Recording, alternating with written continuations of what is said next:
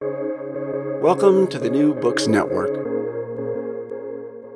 My book is really ambitious in that it's pretty much the first book to comprehensively look at the history of women in intelligence from the First World War, so from 1914 all the way through to the end of the Second World War in 1945. And I bring out some really interesting overview actually of what women achieved. So it's not just that women were there it's what did they actually achieve? And what i discovered was that a large amount of what they achieved was hidden by official secrecy.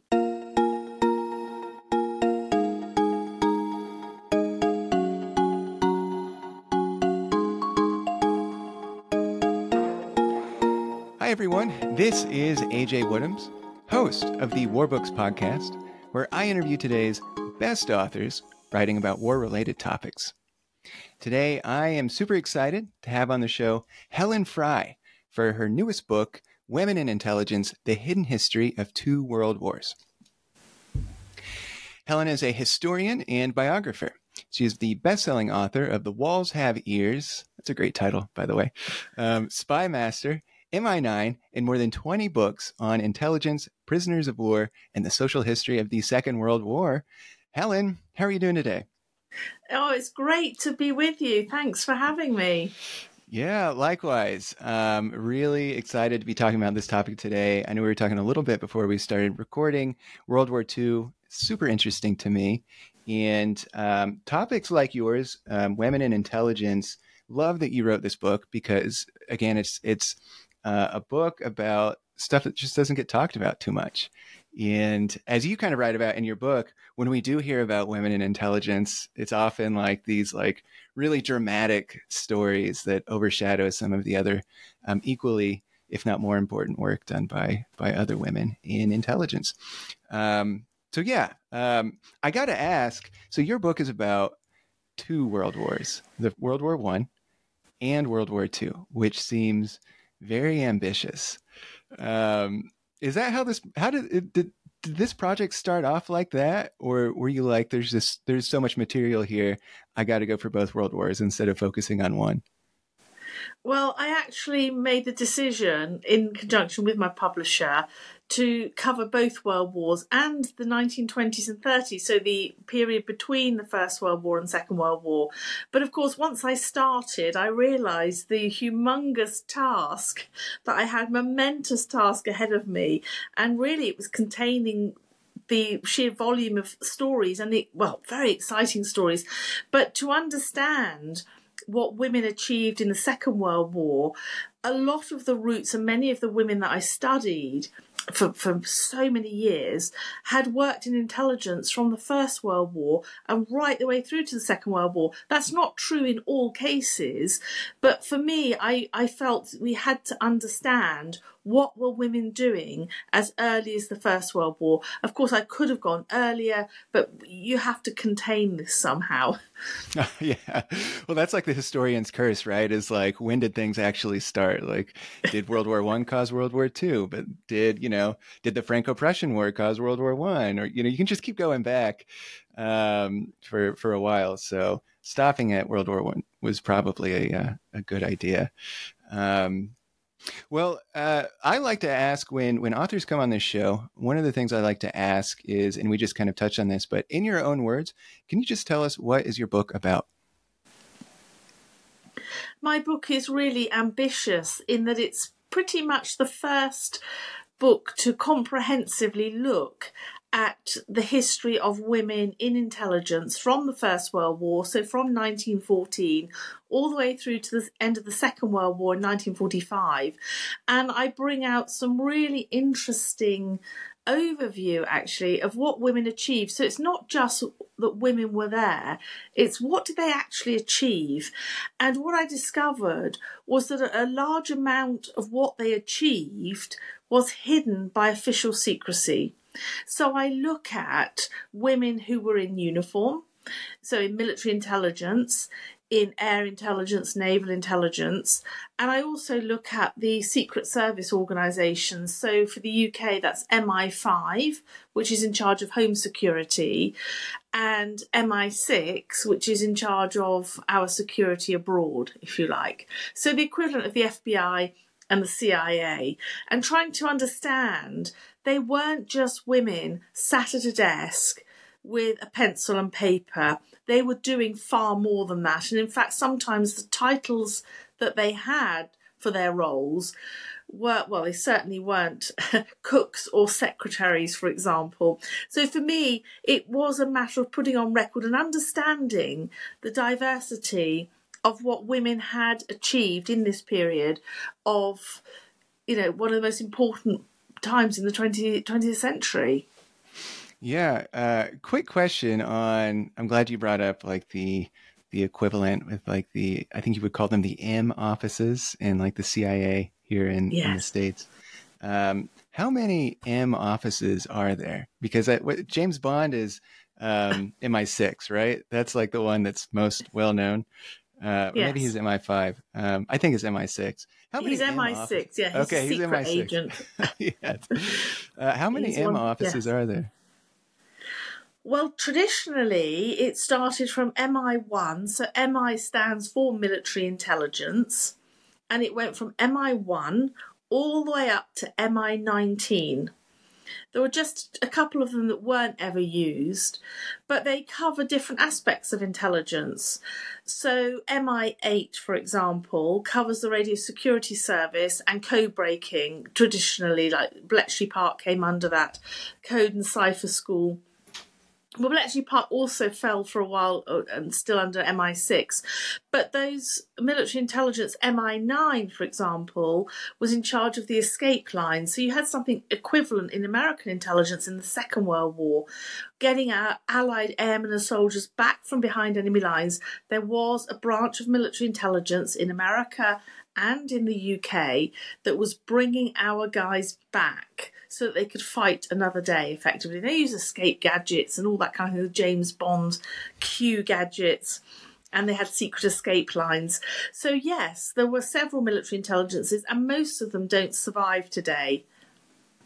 Was that right? Oh, is that just because like their functions are no longer um, necessary to modern intelligence gathering? Yes, as far as we can tell, or maybe uh, they were closed down at the end of the Second World War, and in contemporary times, maybe they've started similar intelligence work under new names. I don't know, I haven't studied contemporary intelligence, but by and large, we're left with just two that we know of, and that's MI5 and MI6. Okay.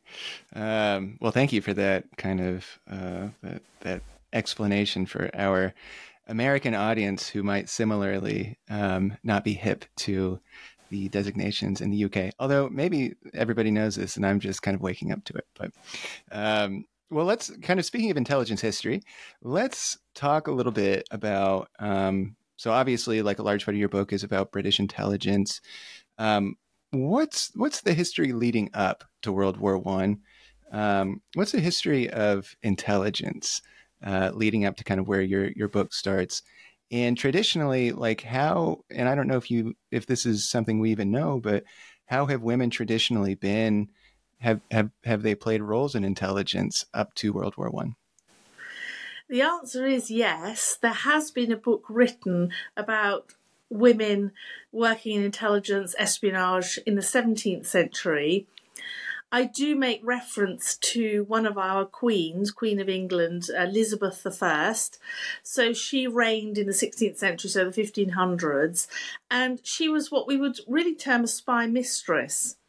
So she founded her own intelligence network. It wasn't very formalized like we have the FBI and CIA today, but nevertheless, she had a very famous minister Sir Francis Walsingham, and they were engaged in all kinds of traditional spycraft. Yes, they were opening people's mail and seeing if they were plotting against the Queen, because the Queen's throne was at threat. You know, monarchs throughout history had to keep their thrones in the UK, actually, you know, there were a lot of threats against the stability and their survival.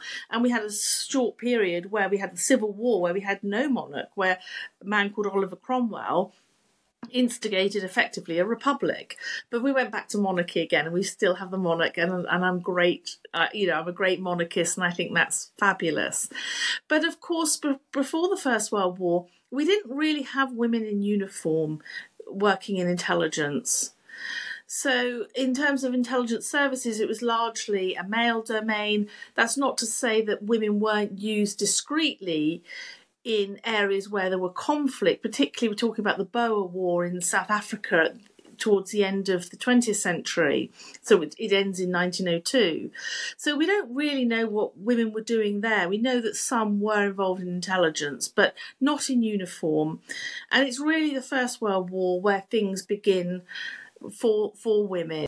Well, let's talk about uh, uh, World War One then. So, what what what characterizes uh, intelligence gathering during World War One? Like, what what kinds of activities are going on? I think you write in your book uh, that that Britain was kind of um, terrorized by the idea of, of Germans among them.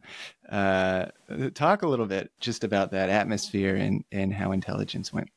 So the British intelligence services were founded what now today we know as MI5 and MI6 was founded in 1909 because of the threat from Germany. Germany was seen to be a, threat to the stability, and that turned out to be true in 1914. In August 1914, when German forces occupied Belgium and Luxembourg and a bit of northern France. So we were at war with Germany then.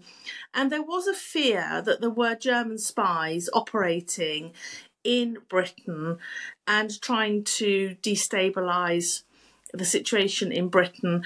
And so we our domestic security service, MI5, was in charge of the two threats really, the threats of German spies, and it was turned out to be probably quite over exaggerated for the First World War, but there was this sort of fear. And there was still the threat of communism from the Russians. So they had that dual threat, which still, you know, was something through the 1920s and 30s into the Second World War. So we have the women of MI5 who start conducting all kinds of intelligence work. A lot of their early work is administrative, but they soon become experts, and some of them, so a couple of key prominent women, become experts on Soviet intelligence, so on, on all things Russian. And then if we look at occupied Europe, so we're talking, as I said, about Belgium and Luxembourg, that's occupied by the Germans. Holland is not occupied in the First World War. So Holland is neutral, and that's a really good place for lots of spies to go in and out of Holland. And they're trying to, our British intelligence spies are trying to get into uh, Belgium and Luxembourg, trying to see what the Germans are doing in terms of behind enemy lines, in terms of moving their troops.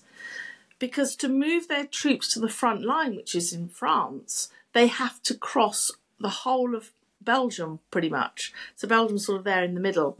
So we had really important intelligence networks. One of them was called the White Lady Network, and incredibly brave men and women, Belgians, and some Dutch actually, would try and smuggle messages out into neutral Holland. And there was an MI6, what's called MI6 today, MI6 man there, and getting the intelligence back to the UK. So if you could you could monitor the, the huge movement of troops across a few days because at that time logistically it took a long time for the Germans to move all their armaments and troops which they did by train.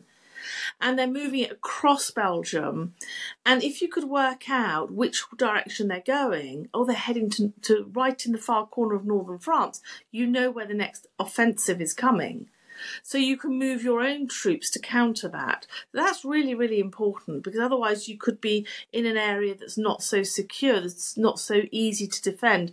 But you know, even with their help, it was a, a long and difficult war across four years. You know, it was a real bloody war with trenches and stalemate. And without those intelligence networks, it could have been a very different outcome.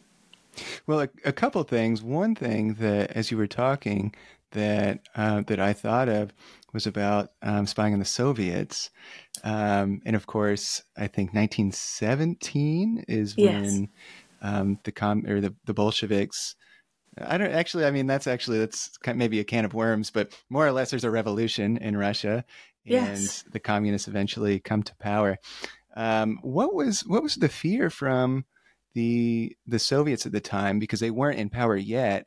Were was were people afraid that maybe communism was spreading? Like, what what were the attitudes towards communism? Um, generally, I think of like when people are very afraid of communism, I think of either like the interwar period or in America, like post World War II, but yes. not so much during World War One. So I'm not an expert on the Russian Revolution itself. But what I do know from studying British intelligence in this period is that the, the communism communism was a threat to democracy. And when we get to the end of the First World War, a year later, so all the guns fall silent in November 1918, and the Western armies are starting to disband, they're starting to demobilise. We have the Treaty of Versailles in 1919, which is designed to bring peace to Europe, and various new countries are created. But amongst that, a lot of the British intelligence spies were were trying to track uh, communist spies and agents.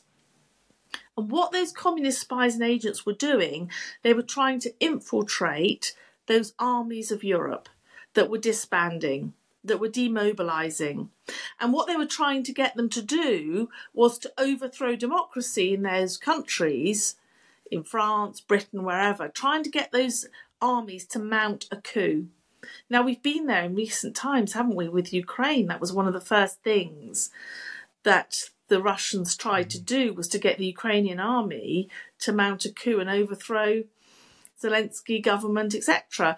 So we see some very interesting patterns. That's as far as I go in contemporary times. I don't study, sure. but it, we mustn't underestimate that after 1917 it really was a threat hmm. and the Soviets were very active in espionage and they'd embedded spies all across Europe and, and across the world actually and in particular in the UK. So again we, we've got yeah. MI5 tracking Soviet spies in the UK, we've got MI6 otherwise known as Secret Intelligence Service tracking spies across Europe in case they're trying to infiltrate Britain. Well, before we get ahead of ourselves, uh, I was wondering if maybe you could share uh, a couple of the stories from the women that, that you chronicle uh, in your book from World War One, the World War One period. Um, if maybe you could just share the two that that you find most striking. One of the most striking of the stories from the First World War is about a British nurse, which I think most people have heard of. She was Edith Cavell. She was British, but she was working in Belgium, in Brussels, in the capital. And at that time, she was, well, at the outbreak of war, nursing French soldiers and eventually British soldiers. She was trying to get Belgians out of the country so that they could enlist and fight with their king who was in exile. But what I discovered was that she was actually a spy as well. So, not necessarily the nurses around her, but she herself independently founded this spy network. And she had a whole raft of men and women working for her as agents who were not, not necessarily doing the nursing profession. They were actually a separate organisation. And we've always had this discussion in Britain you know, was she a spy or not? And sometimes people say, yes, of course she was. Well, what's the evidence? Do we really, really know? And then others would say, no, she was just rescuing wounded soldiers and smuggling them out of Belgium. Well, her network was. But I discovered that actually she was a spy, and of course, the Germans believed she was guilty of espionage. She was betrayed by one of her network under intense interrogation. He, he, this this chap Quien was his surname, had intense interrogation, and he betrayed uh, it's sort of understandable, but he betrayed her. And she was shot at dawn on the 12th of October 1915. I mean, that was the consequence. So she went So that was to her. That was her network. Is the the goal was to to smuggle um, uh, wounded soldiers who were behind enemy lines back to Britain. That was that was what she did. That's one aspect of her work, but she was also running separate to that or alongside it an intelligence network to actually smuggle intelligence out to the British. So not just the soldiers. And I worked very hard and found found the evidence in London that she absolutely was a spy. So we can rest that now. We can say with absolute certainty. What what, what was the evidence? a Was, it did she write down I am I am a spy? What is the uh, what's what's No. what's the evidence? It's investigations by our military intelligence services, MI5 and MI6, into her death and into the betrayal.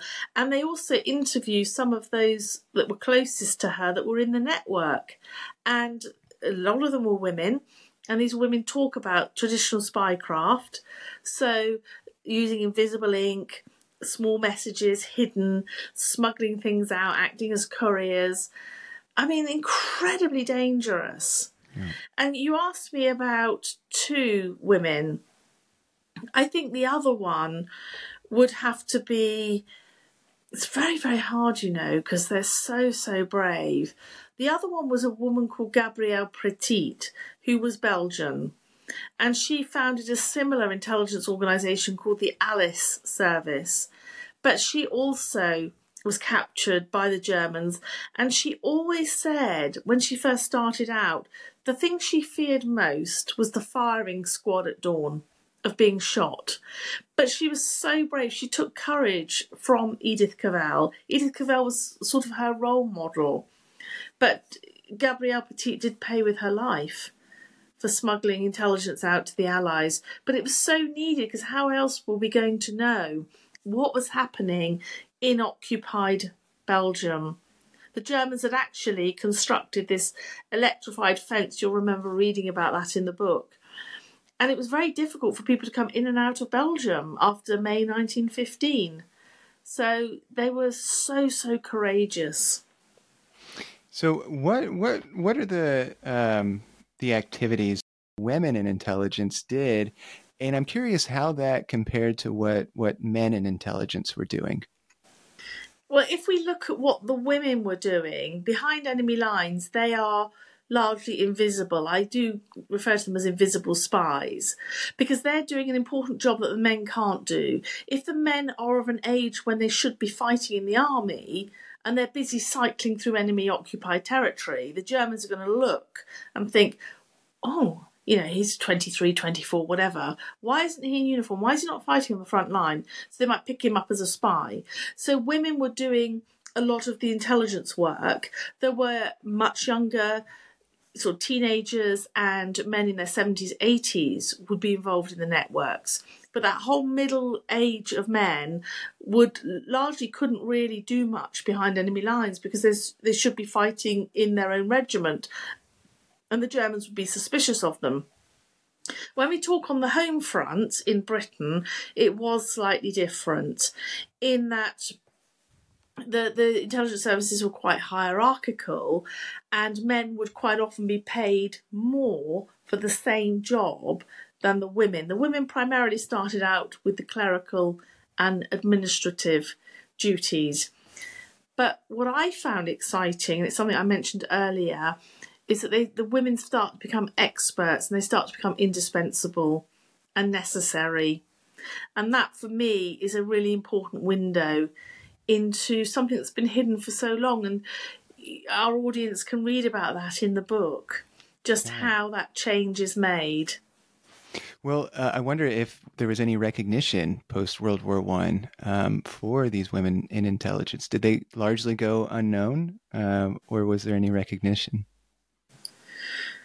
In terms of awards to Belgians, men and women actually, they did receive awards and their names were listed in one of the major London newspapers in 1919. So there was a move to have them recognised, and the men and women were recognised, given awards for bravery depending on what they had achieved. So there was no differentiation on gender. If they were brave enough to qualify for a particular medal, then that's what they got. So there was a recognition, which I think was great. Yeah. Well, let's fast forward to World War II, um, which I know you do you do write about an interwar period, which um, largely is trying to root out communists. Um, when we get to World War II, how has how has spycraft changed? How has um, how has intelligence changed? And um, what how is the role of women in the intelligence services? How has that changed? Well, we get a sense that since the First World War, by the time we get to the Second World War, we've got, a, of course, a lot more women in uniform. And we get thousands upon thousands of them that start to work in all aspects of military intelligence, but that also includes naval intelligence. If they're enlisted into the Navy, as we call them WRENs, and also air intelligence. So again, we've traditionally dismissed the women, much like in the early days when the code breaking site of Bletchley Park, the women had been overlooked, but now we've got a huge understanding of what went on at Bletchley Park, in that two thirds of the workforce were women, and they were, you know, doing the code breaking, they were mending the machines, they were doing all kinds of things. In fact, some of them cracked the Japanese codes as well as the German Enigma codes, uh, Enigmas. So that for me was important to focus on some of the women that haven't really been written about with regards to Bletchley Park and that whole code breaking field. So we've got about 8,000 women working on that one site, about 30 miles north of London. But what I also uncovered were there were other secret sites where women are doing aerial intelligence. And by the middle of the war, there are American personnel working with these women, again, analysing photographic intelligence from the, the missions over enemy territory by our aircraft with these huge cameras.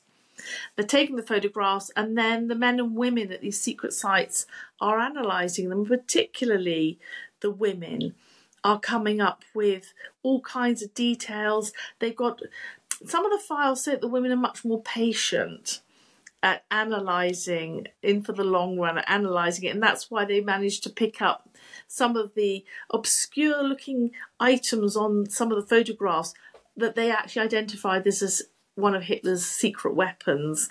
You know, could have changed the war if we hadn't discovered that. And then at another secret site, the women were the first interrogators. I mean, extraordinary stories. That, that you know, the Second World War, we used the first female interrogators in wartime. And today we might not think that is particularly unusual, but in the Second World War, interrogation was very much a man's world. You've got your German prisoners of war, and in some cases, Italian prisoners of war, as Italy was fighting on the side of Germany for the early part of the war. So, you know, th- those men, those soldiers, are expecting to be interrogated by two men, and in walk two women, and that, that's very interesting. Yeah. How many? How many women were? I, I, should have asked this when we were talking about World War One too. But um, how many women were in the intelligence service? You you gave the number eight thousand.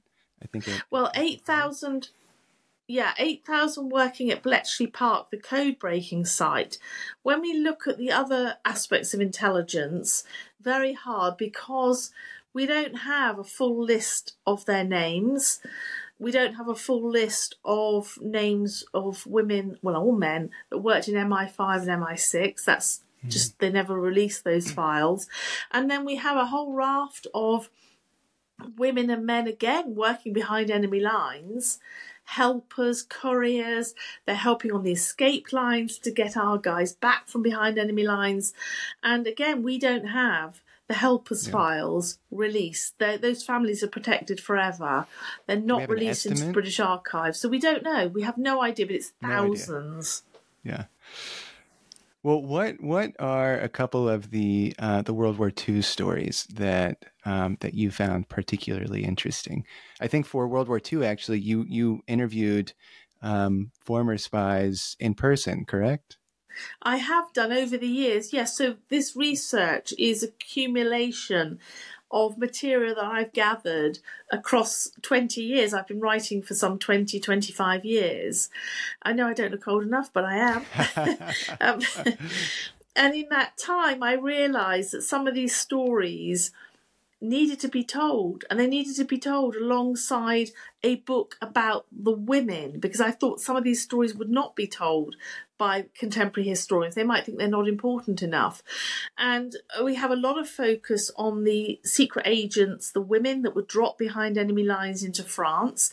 Famously, of course, we have Virginia Hall, the spy with a wooden leg. There's been quite a lot about her in America.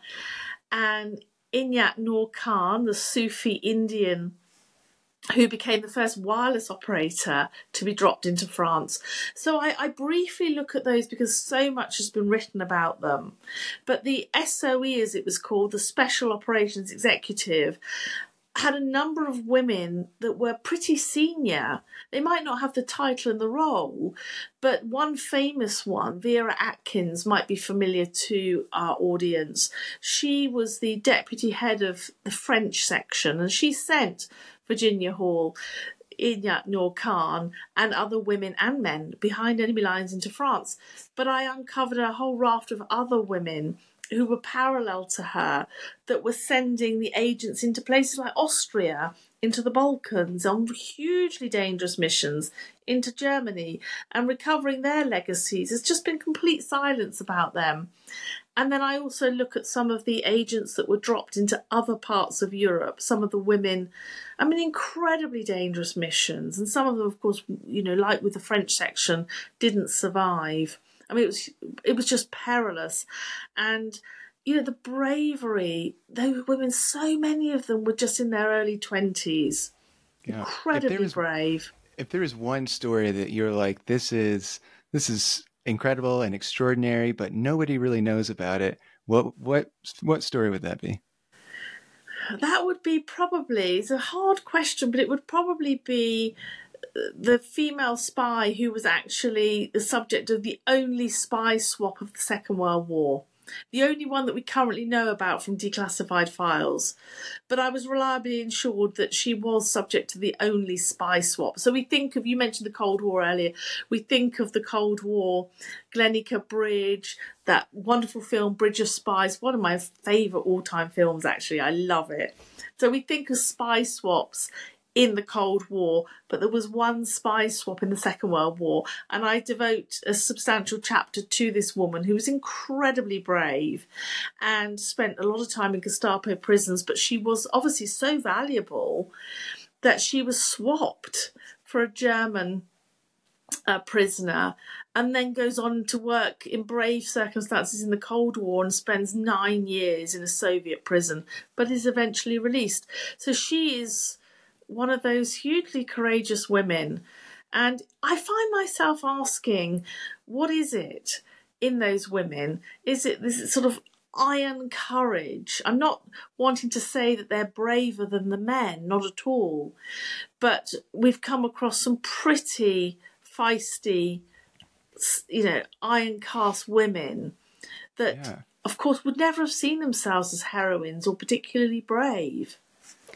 Well, I wonder if there are just kind of thinking about the traits that make up some of these these brave women. I wonder what what's the typical background of a woman in the intelligence service. Um, what kinds of families do they come from? What how do they get recruited into a lot of these uh, these roles in the first place? Just what types of people are they? Well, that's a whole raft of questions and a whole subject of a book in itself, almost, because the ways of recruitment, if I answer that part first, were various. They were different for different women. Um, if they enlisted in the uniformed forces, so air, naval, army, then at some point they might have seen an advertisement which says, you know, do you speak languages? We could do with you. Would you like to do special duties? That kind of thing. Sometimes they were approached. It could could be various.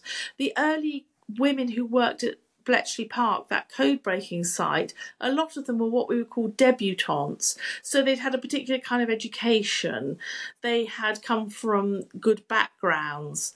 But eventually, women of all backgrounds were used, and that so that's on the home front behind enemy lines in both world wars, what I discovered were the women could be of all ages and of all backgrounds. So they could come from quite humble, poor backgrounds, but also they could become, they were sometimes counts, countesses, so from the aristocracy. With you know, helping, living in their castles, sheltering people, smuggling messages. So there isn't one particular kind of person who's actually doing this work, which is interesting because you never know when you start out in your research really what you're going to find. You might find there's one particular group that that tends to be doing this work, but it's not. It's right across society. Yeah. Well, uh, since we your so your book's about to come out in in America. Well, by the time this publishes, it will be out in America. Um, what do we know about American women in intelligence? Is there anything that um, um, we know about? Maybe there weren't American women overseas. Maybe there were. What What do we know about American women during World War II in intelligence? Yeah, there were absolutely, and there are a whole raft of really good books that are just coming out. Lisa Mundy has just brought out a book on the women in the CIA, and there are other books on on women. So I would encourage your listeners to Google away and check because recently, in the last six months, or coming out soon in the next few weeks, there are there's a body of work by women primarily historians in America who've looked at the American story because, to be perfectly honest, it isn't possible for either of us, the historians in America or the historians here, like me in the UK, to cover both. It, it would just be um, it wouldn't do justice to the depth that we need to understand now. It would just be too much of a, of a broad overview. So I really welcome the fact that there are historians at both sides of the Atlantic that are writing specifically on American women in intelligence. And I've written not solely, but largely from the British angle. Yeah. Well, just kind of speaking about um, the uh, of women in other countries, the um, Nazi uh, Nazi aligned spies, um, the German spies. What do we know about uh, women in in adversary countries' intelligence services? Well, the Germans did use female spies, but not very many of them actually. And I haven't studied it in any detail, but it looks like most of them were really working for us. I mean, I could be wrong. Uh, it, again, it's it's what material is available for research, and primarily the Germans didn't really think of women as spies. I mean, they did use some of them. They they used some of our double agents, the British double agents. They thought they thought here we have a group of of women who we've managed to recruit for us, but and then we're sending them back to try and infiltrate British intelligence, but they're really working for us. But actually, it was the other way round. The British intelligence had sent them and successfully got the Germans to take them on board. So a bit like the the male double agents. So in that case, they're not really working for Germany. So it's incredibly difficult to tell. Actually, I'm not sure the material is totally available. But traditionally, Germans thought that, true in the First World War, thought that women should be at home or were at home looking after the family. And if they're out and about in occupied territory, then they're obviously going, they're going shopping, they're going to go and get a loaf of bread, maybe they're visiting relatives. But it didn't occur to them, and, and that's why I use that phrase, I come back to that phrase again. The women were invisible spies. They were just invisible to the Germans. So I don't think the Germans use them, certainly not in their uniform services in the military in the same way. They did have some senior test pilots, two women, but on the whole, they didn't use women. Well, thinking about how as you've mentioned, a lot of these stories have um, gone untold, and obviously the role of women in both these world wars in the intelligence services was very important. Um, you do write in your, I think in, in your epilogue, you write that yes, there was um, there was the patriarchy, and um, a, a, lot of times uh, men made it difficult for these stories to get out. Um, but it was actually more like bureaucratic um, red tape. A lot of these stories are still uh, shrouded in secrecy that made it very mm. difficult for you. But I am actually interested in maybe the, the more the patriarchy aspect of some of these stories. What do you think was the hardest channel for a lot of these women to navigate uh, in terms of proving themselves to men and, and, and to the world? I think the hardest thing was for them to reach senior roles. So, in many cases, they become experts in their fields, even if they don't have the title and the promotion. And there were moves to get women promoted, but only so far. And there were discussions in the files that I've discovered where men were supportive of the women and were trying to so their senior officers were trying to say look the women are doing this job they should be paid the same as the men so let's not forget also in civilian life women were behind in that respect. So, what I find is that in, in much of the intelligence world, I think the progress was made quicker than in civilian life, and that there are examples. There's no question that, of course, that it was a patriarchal society. There were limitations for women, but one of the surprising things for me was that throughout this period that I'm writing about, women do become experts and they are utterly indispensable in terms of intelligence, even if they don't become deputy director or director. It took a long time for women to reach the top. And this year is the first year that we have a female director of GCHQ the successor of Bletchley Park. So you would have your equivalent would be NSA, I guess. Uh, so we have yeah, our first uh, female uh, director after all this time, and it was founded in 1909. So it's it's a lot of progress. So women didn't reach the glass ceiling, as we would say, for a very long time. But that doesn't mean that they didn't achieve the most incredible things that were probably beyond their status role. Before you started writing this book, I'm curious how you personally changed by the time you were done with it. How how do you now view the world differently? Um, what what personally about you would you say has changed uh, from the beginning to the end of this book? I think across the whole sort of 20, 25 years that I've been working on this, a growing sense that these stories must be told. That, you know, if I've stumbled across them, I have almost like a moral obligation to tell these stories because if I don't, who will? Who will find these particular? Each historian has his or her or their own way of navigating the research and they come across their unique stuff. But I do seem to have found some quite unusual material which is important, that's impacted on the outcome of war.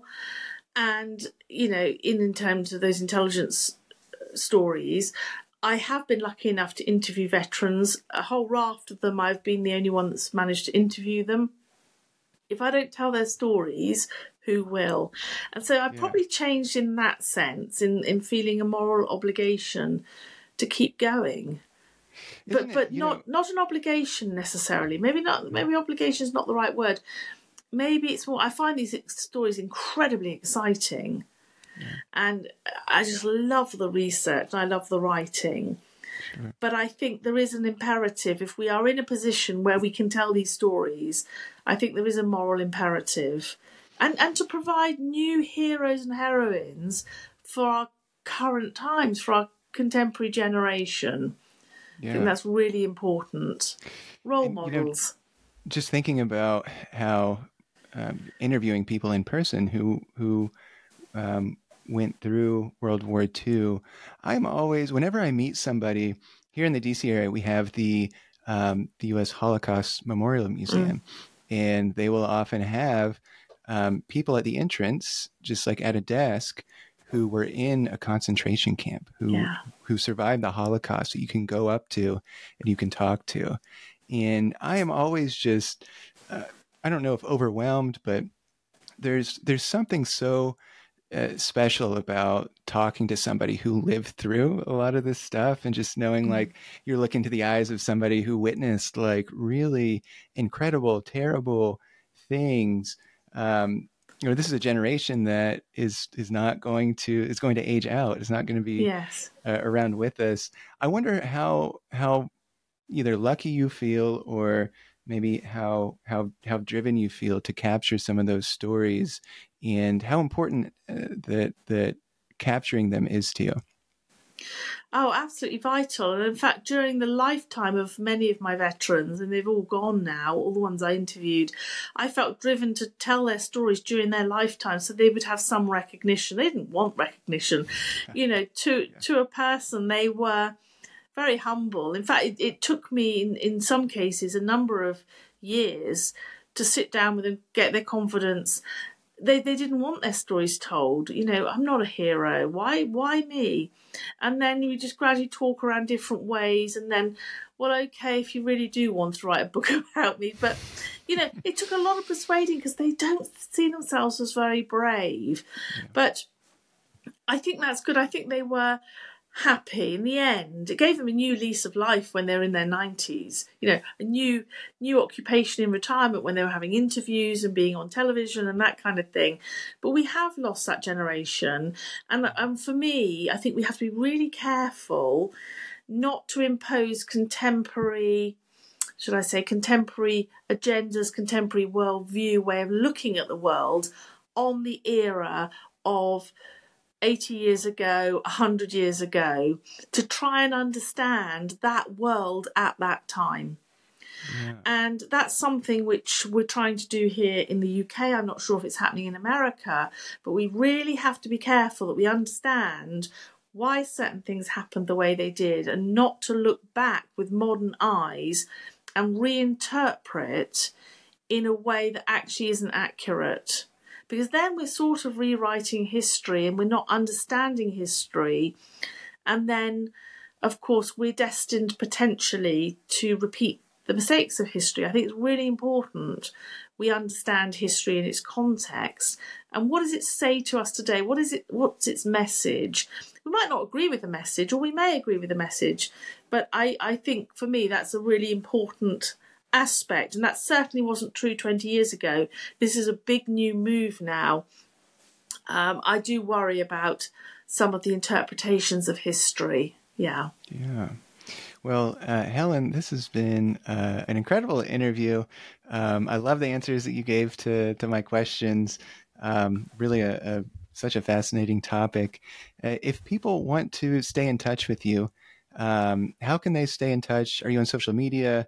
Um, actually, I do know you're on social media because I follow you on Twitter. And everyone out there, you should follow Helen on Twitter. She has an excellent uh, Twitter feed where you often share stories of, of people in World War II um, and other wars. Um, but where can people stay in touch with the work that you're doing? So if they can have a look at my website, helen-fry.com. But you, as you said, I'm very active on Twitter. I'm a bit quite active on Instagram, but Twitter, if you do Twitter, Twitter X, then that's you'll see some of the exciting stories I'm uncovering.